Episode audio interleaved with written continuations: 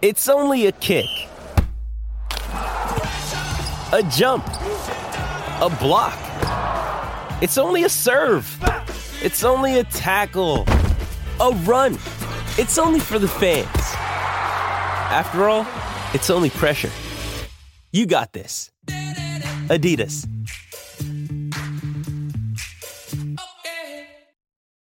Why take one vacation with the family when you could take all of them? With Royal Caribbean, you don't just go to the beach. You visit a private island and race down the tallest water slide in North America. You don't just go for a road trip. You ATV and zip line through the jungle. You don't just go somewhere new. You rappel down waterfalls and discover ancient temples. Because this isn't just any vacation. This is all the vacations. Come seek the Royal Caribbean. Ships Registry, Bahamas.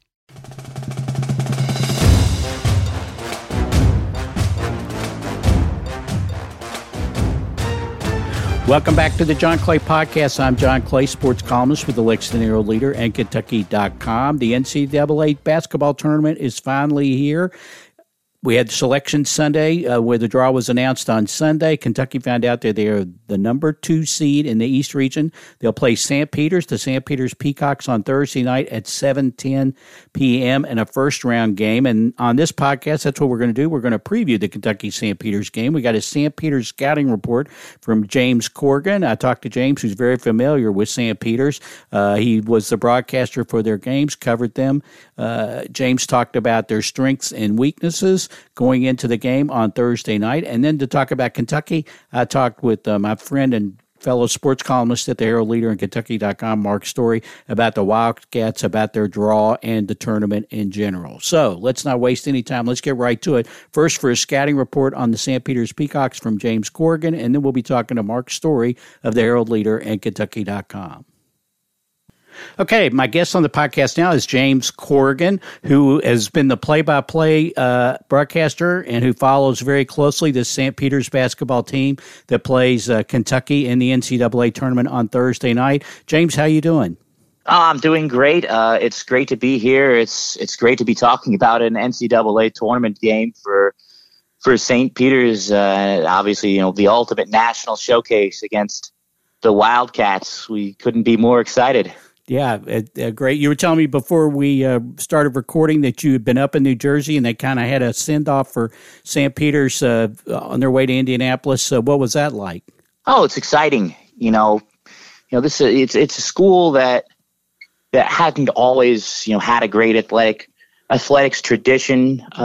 You know, they hadn't been to the NCAA tournament in 11 years, but you know, even aside from that, it's been a great to see the student body, you know, these past several years as the team has sort of morphed itself into a contender, you know, sort of get involved and, you know, become invested in this team. They had some great crowds this year, and yeah, they showed up to send them off to Indy.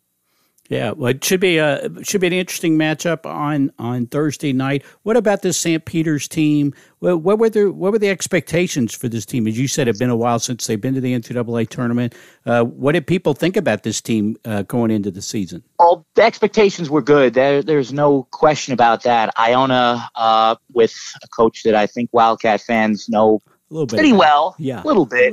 Yeah, they were the clear-cut favorites coming into the season, and they won the regular season title, but St. Peter's was picked second with a core group of guys that have really been, grown together these last, 3 years after Shaheen Holloway brought them in class of 2019, a core of five guys. Casey Nadefo was a year ahead of them, but They came on as freshmen and Nadefo as a sophomore, and they, were robbed of a chance to compete for a title in 2020, as so many were. But they were right on the cusp. Had a tremendous season. Last season they were upset in the conference tournament, so there was a chip on their shoulder this year, especially with the opportunity to play Iona this year, which they did not get last season. But it sort of fell their way. The conference tournament in Atlantic City is always wild and wacky, and number one seeds, you know, more often than not go down, and this year was no exception. But St. Peter's was ready, and they are, you know, they're game. They're a game opponent for sure. What about you mentioned Shaheen Holloway? You were there when he came in. Been with Kevin Willard at Seton Hall, played at Seton Hall. What about him? What has been the reason for the success that he's had there at St. Peter's, you think? It's remarkable what he's done. I remember day one, you know, you go into a school that is a tough place to go and win in inner city Jersey City, New Jersey. You know, the facilities at the time were not really up to snuff. He inherited a program that had just suffered, you know, really the ultimate indignity of seeing its previous coach leave the program for school in the same conference. And it's not like leaving, you know, Vanderbilt for Kentucky either, going to where he went at Marist, which, you know, St. Peter's has, you know, thrown around like a rag doll since Shaheen Holloway has come in. But that's besides the point. But Shaheen Holloway inherited a roster when he came in that wasn't really tailored to his liking, to his style of play, but he recruited, you know, just like he did at Seton Hall when he brought in some of their star players, guys like Isaiah Whitehead and Miles Powell and Angel Delgado, guys that, you know, really took Seton Hall to another level. One recruiting class later, and this team went from 9th to 2nd. And never looked back. You know, he's a aggressive coach. Defense is his MO. They were a top 35 defensive team in the nation this year, according to KenPom. Right. You know, they like to force turnovers. They commit a few turnovers themselves, but they never take their foot on the gas. And about him as a man, you know, I've not seen anybody have the connection with his players that Shaheen Holloway has had, and it shows in the sacrifices they make. St. Peter's this year has 10 guys playing double-digit minutes. Yeah. A couple years ago, it was 12 guys playing double-digit minutes. Nobody, you know, on that team, nobody averaged more than 8.5 a game. This year, you know, the St. Peter's leading scorer averages only 11 points a game. You know, these guys make sacrifices for each other, and they buy in, and that's all Shaheen Holloway. Yeah, you talked about only two players averaging in double figures for him, the very balanced scoring attack. So it looks like when you look at their stats, Daryl Banks leads them in scoring. Can you talk a little bit about Daryl and some other guys that Kentucky fans should look for on Thursday night? Well, Banks is a dynamic guard. He's very aggressive. He's very athletic. He can shoot the three. You know, he's really stepped up this season when he's needed to. But Casey Nadefo is the guy on this St. Peter's team, the 3-time reigning MAC Defensive Player of the Year. He's just a monster on defense. You know, at 6'7", maybe a bit generous for him. 6'6", 6'7". Last year, led the nation in blocks per game. Can jump out of the gym, just physical, aggressive. Will stare anybody down. Not afraid of anybody.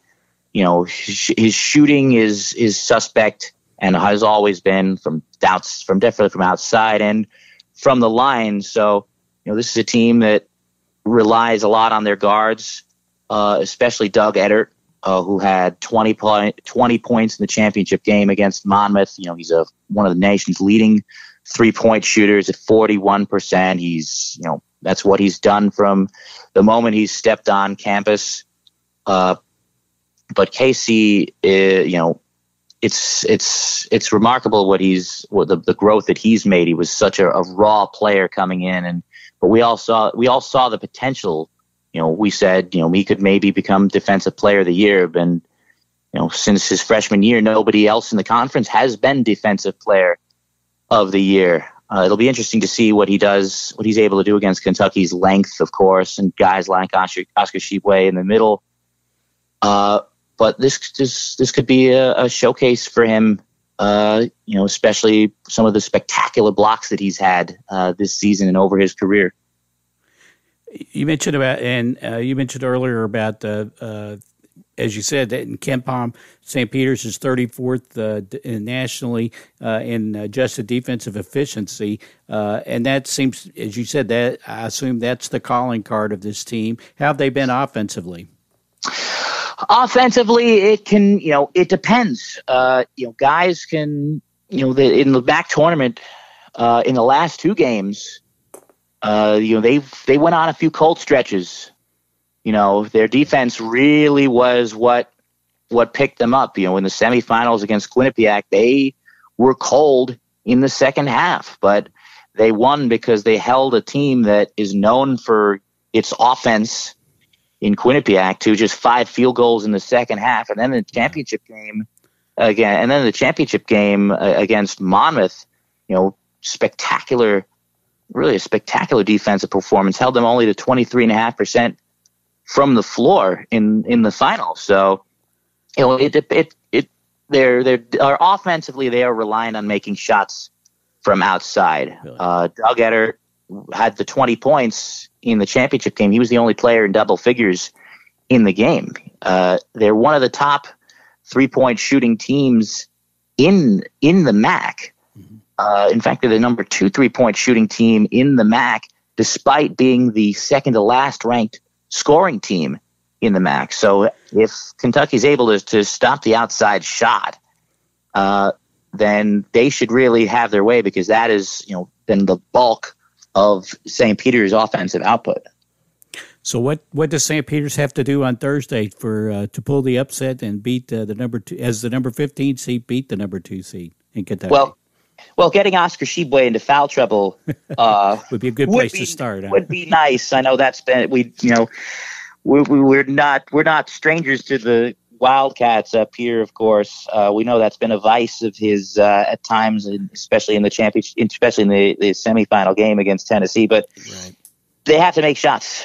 Outside shots have been their bread and butter in March Madness. Of course, it's all about matchups.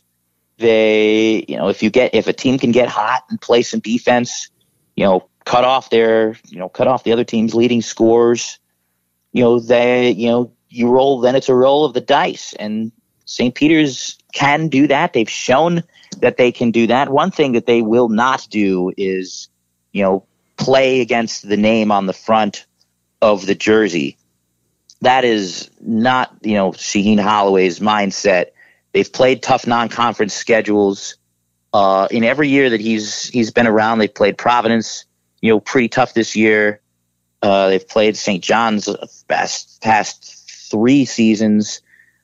And this is a team that is not going to come in afraid of the superstars that are on the other side. So if they can get Tshiebwe into foul trouble, if they can make some shots, and if they can guard and hope that Kentucky can go cold, then it's a roll of the dice, however unlikely it may be.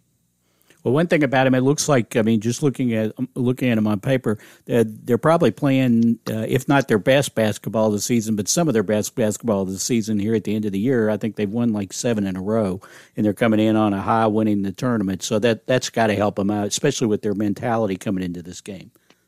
Absolutely is, and their mentality could not be at a greater point in time. I think in the tournament, it showed. In the first round of the tournament, they played the opponent in Fairfield that knocked them out last season, really? And destroyed them. They were up 44-19 at half.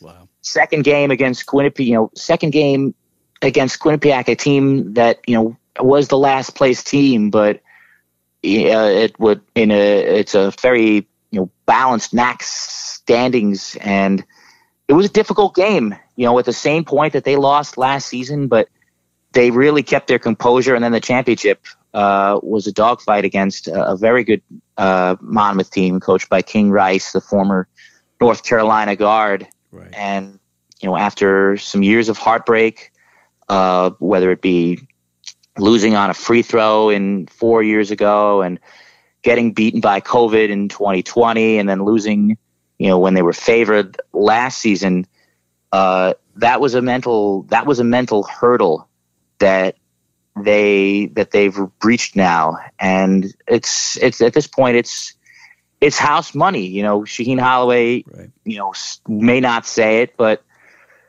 they know that it's house money. They know that this is going to be a national showcase on CBS, and they, I think they're coming in relaxed. You know, Smiles coming onto the plane today and, you know, waving to the fans. I don't think there are too many nerves. I know they, you know, more people are probably picking Kentucky to win the national championship this season than are picking St. Peter's to win this one game. So right, their they have a pretty clean mindset, and Kentucky, you know, Kentucky should be prepared for a game opponent, for an opponent that's going to be a bit physical, and that's not going to back down. Right, right. Well, that'll make for an interesting matchup, that's for sure, in the first round. It'd be great to get the NCAA tournament started. James, I know you're up in Portland, Maine right now, but can you tell the people how they could find you on Twitter and check out your work online? Well, I've been going back and forth between news and sports up in Maine, but my Twitter handle is @RealCorrigan. If you want to, you know, see some of the St. Peter's perspective on this week's matchup, and if you want, and yeah, that's pretty much it. Well, great, that's great. Well, James, really appreciate you. That's great stuff on St. Peter's. We sure appreciate you being on the podcast and give us a scouting report. Thank you so much for having me on, and I'm certainly looking forward to the game on Thursday night. Well, thanks again. Okay, thanks again to James Corrigan. Great stuff on the St. Peter's Peacocks. And when we come back, we'll be talking about the Kentucky Wildcats with Mark Story of the Herald-Leader and Kentucky.com. Hey, it's Kaylee Cuoco for Priceline. Ready to go to your happy place for a happy price? Well, why didn't you say so? Just download the Priceline app right now and save up to 60% on hotels. So whether it's Cousin Kevin's Kazoo Concert in Kansas City, go Kevin, or Becky's Bachelorette Bash in Bermuda, you never have to miss a trip ever again. So download the Priceline app today. Your savings are waiting. Go to your happy place for a happy price. Go to your happy price, Priceline. Why take one vacation with the family when you could take all of them? With Royal Caribbean, you don't just go to the beach. You visit a private island and race down the tallest water slide in North America. You don't just go for a road trip. You ATV and zip line through the jungle. You don't just go somewhere new. You rappel down waterfalls and discover ancient temples. Because this isn't just any vacation. This is all the vacations. Come seek the Royal Caribbean. Ships Registry, Bahamas. Okay, welcome into the podcast, my friend, my colleague, my fellow sports columnist at the Herald-Leader and Kentucky.com, Mark Story. How's it going, Mark? Great, John.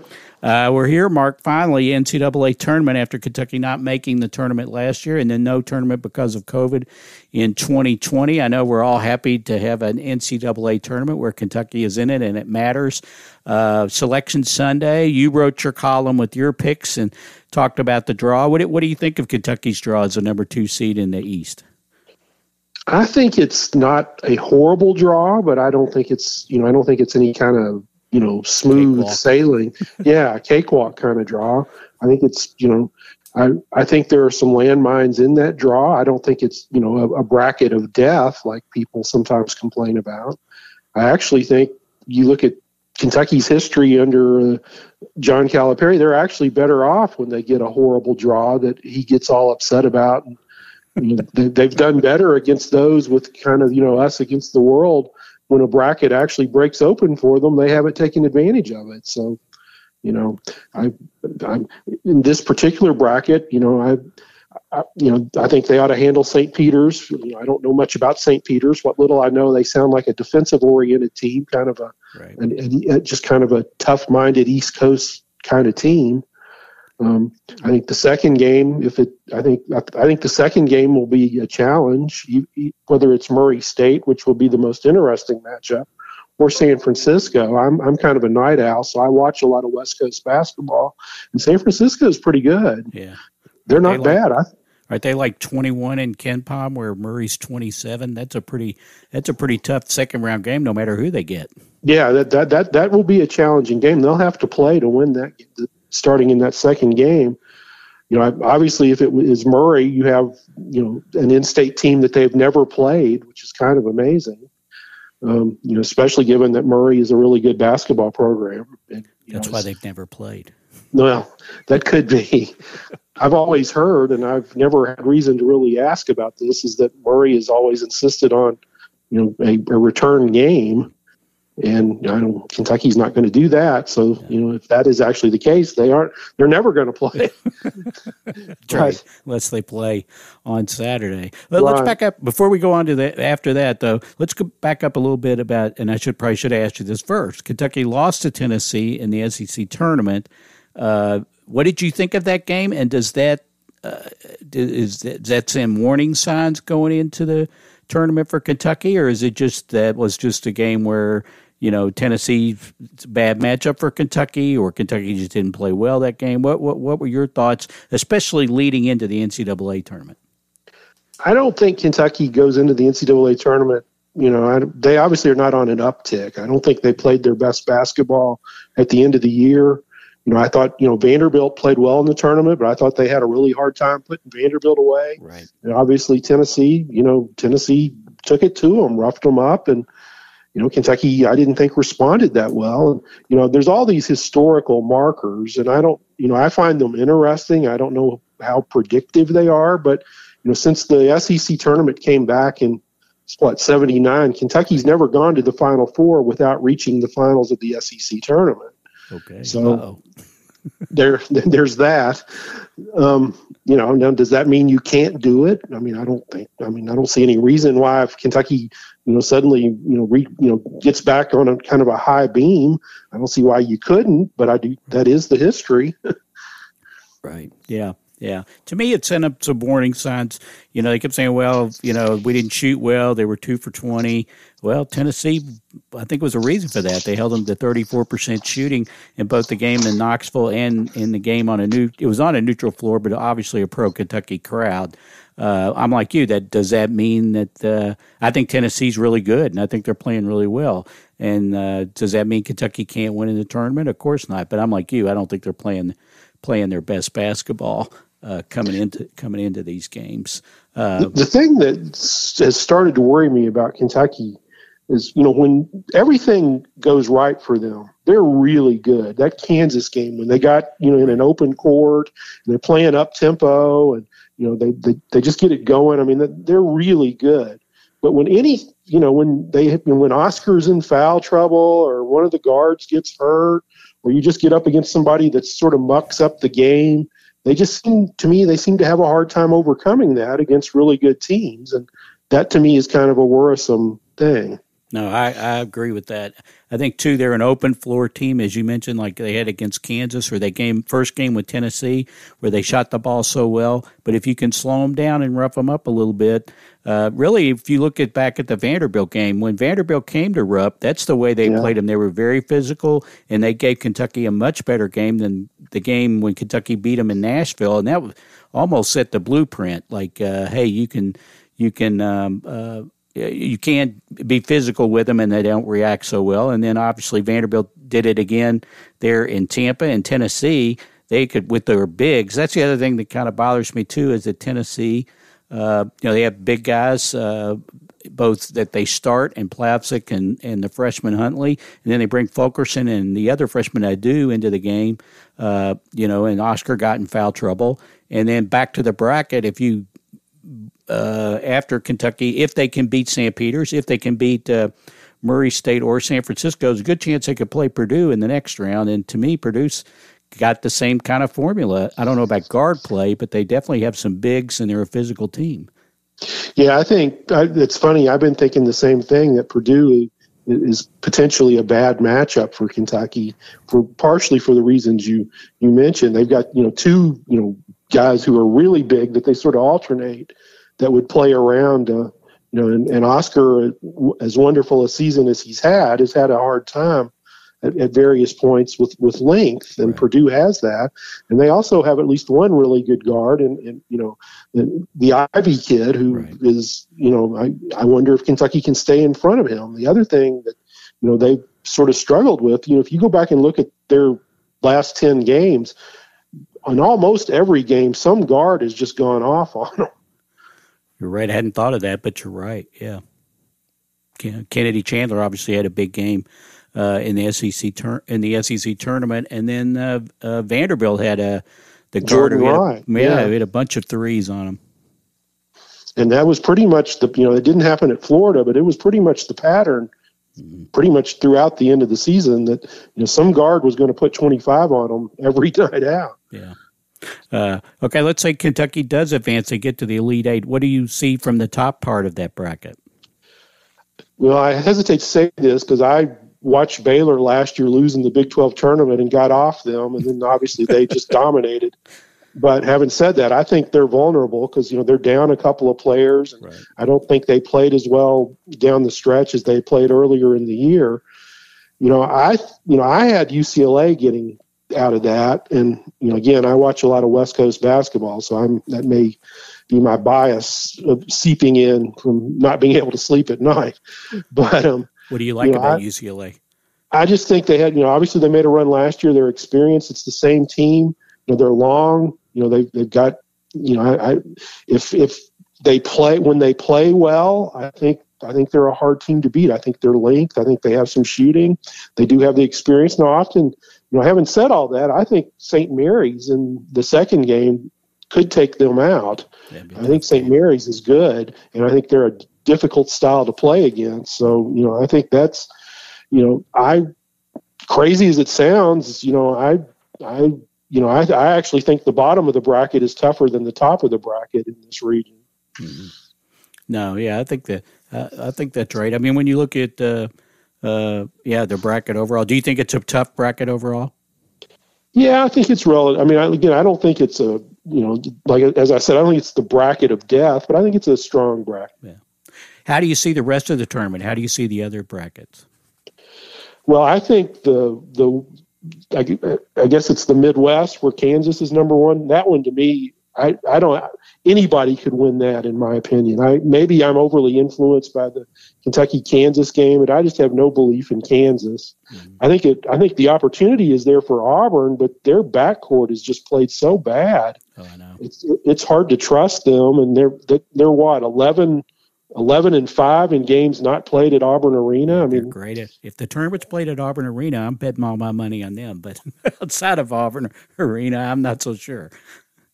Yeah, so in my picks, I actually picked Iowa, who played really well down the stretch and then won the Big Ten tournament. And then Keegan Murray has a genuinely great player. Now, I don't have a lot of confidence in that pick, but as I said, there's almost nobody that could come out of that would surprise me. I think that bracket is wide open. Yeah. Okay. What about the South, where Arizona is the 1 seed, Villanova is the 2? I really like Arizona. I've seen them play a lot. Just in terms of just the eye test, the team that when I watch them, I think they look good. That's probably the team that I've thought that about the most this year. They obviously have a key injury. Their point guard is injured. We don't know what his status is in the tournament. Right. They beat UCLA without him and look good doing it. So, but I think that's a tough bracket. I think Villanova, you have to respect Jay Wright in the tournament, given that he's won it twice in the last 5 tournaments. You mentioned Tennessee and how well they're playing. They're somewhat up against kind of their program history. They have a history of not really – they've never made a Final Four. Right. I really like their guards, and I like how tough they defend overall. My question with them is, do they have any front court scoring that you can count on in a big, in this tournament? That to me is the question on them. But I think the top 3 teams in that bracket are all good. Yeah.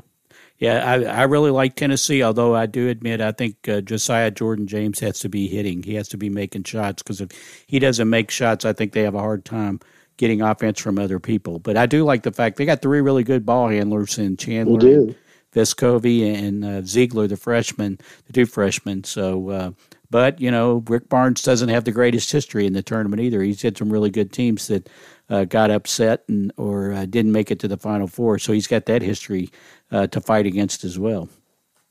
Yeah, Tennessee as a program, as we said, they've they have not been a great NCAA tournament program. Like you, I like their guards. Ziegler reminds me a little bit of Tyler Ulis. I know that's probably a blasphemous thing to say, but that's right. You'll be getting emails on that. Okay, let's look at the West. You got Gonzaga, the overall number one seed, Duke, number two, Texas Tech, three, and Arkansas, four. What do you think of that bracket? I've really liked Texas Tech all year. I wanted to pick them to go to the Final Four, and then when I actually had to pick, I stayed with chalk and went Gonzaga.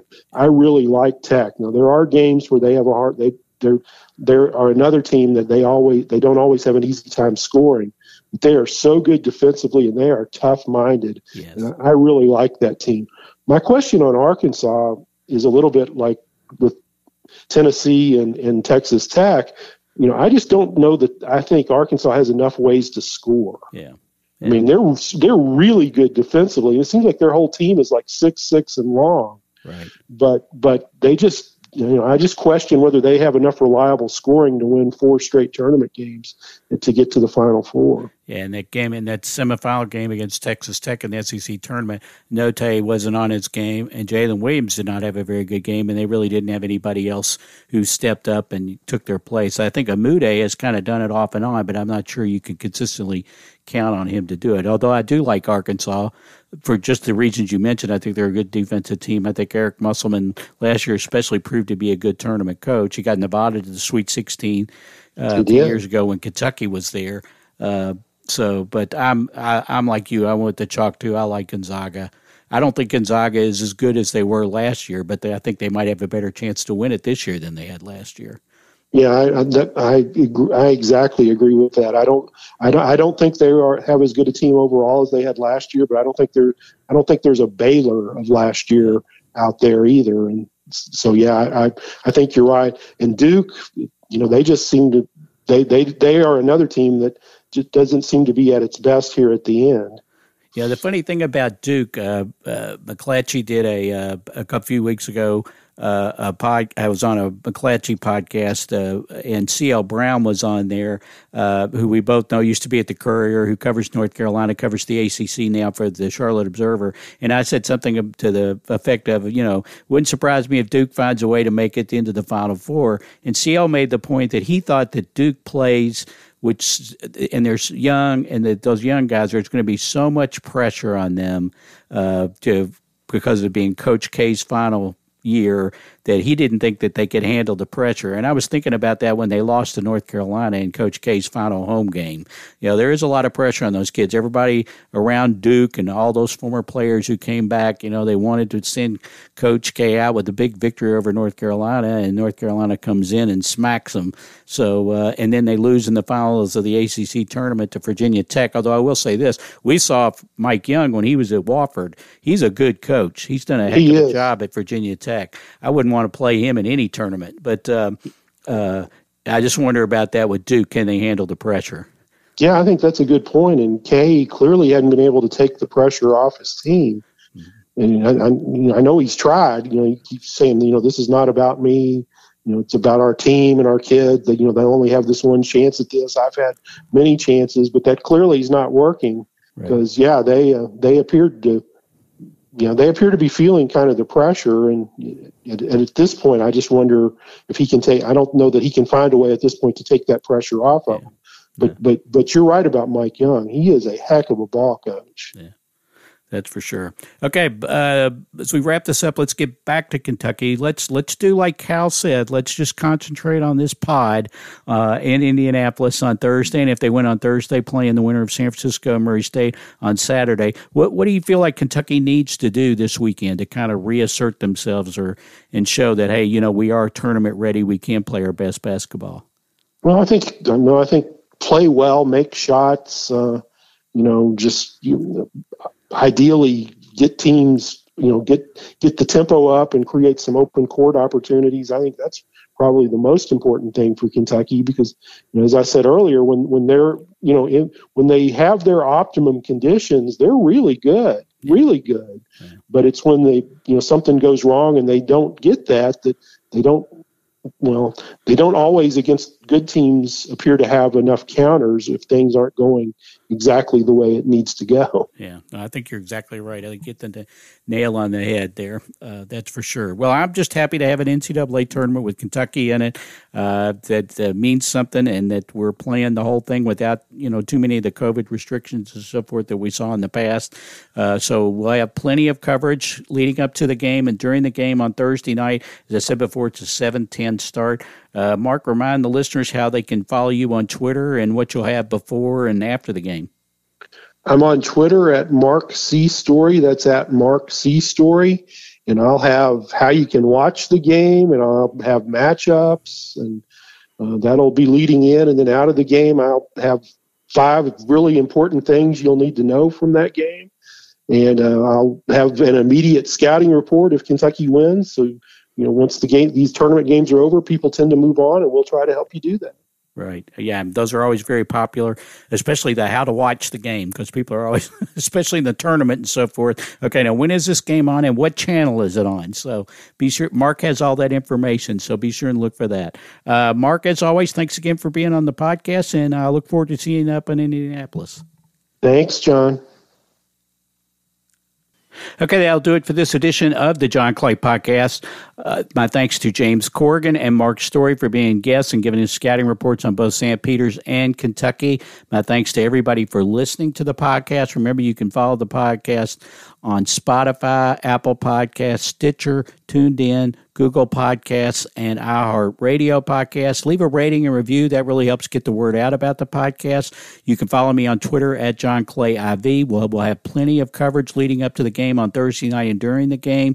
Check out my Sidelines blog for live updates throughout the game. I have my 3 takeaways after the game. Mark Story will have his 5 things to know after the game, and we'll have plenty of coverage from Jerry Tipton and Ben Roberts as well. So check them out on Twitter. Jerry's at Jerry Tipton. Ben is at Ben Roberts HL. If you get a chance, go to Kentucky.com, hit on that subscriber tab, check out all the offers for subscriptions to Kentucky.com. Thanks again to James Corrigan. Thanks again to Mark Story. Thanks again to everybody for listening. We'll catch you next time on the John Clay Podcast.